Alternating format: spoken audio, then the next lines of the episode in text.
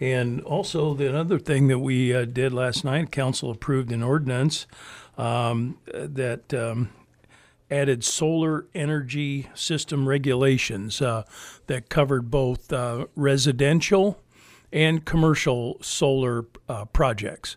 And um, so, you know, there's references to various building codes and requirements of, you know, how much the roof can be covered and access required by um, repair and maintenance of any rooftop mounted uh, heating or air conditioning in the commercial structures. Um, also, uh, fire uh, access to roof um, and various cutoffs in case of a fire, because a lot of times there there has to be a required space between the panels so that they can um, vent the attics as they sometimes have to.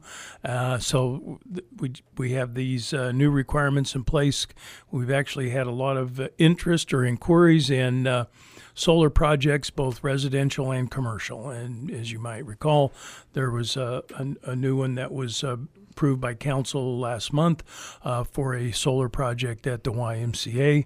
Uh, we've also had some inquiry by the uh, Monmouth Roseville School District about a solar project.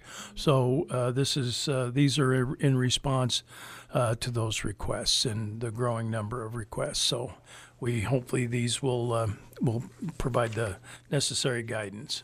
How did you guys determine the regulations and requirements for the city of Monmouth? Was there a template to use, other cities to use? Um, we did look into that with some other cities. Uh, we also uh, some uh, studied some of the, and and a lot of it's already in the various building and plumbing codes. Uh, if it's a solar panel to heat water, the plumbing code comes into play. If it's a solar panel to generate electricity, there there's an electrical code as well as building code.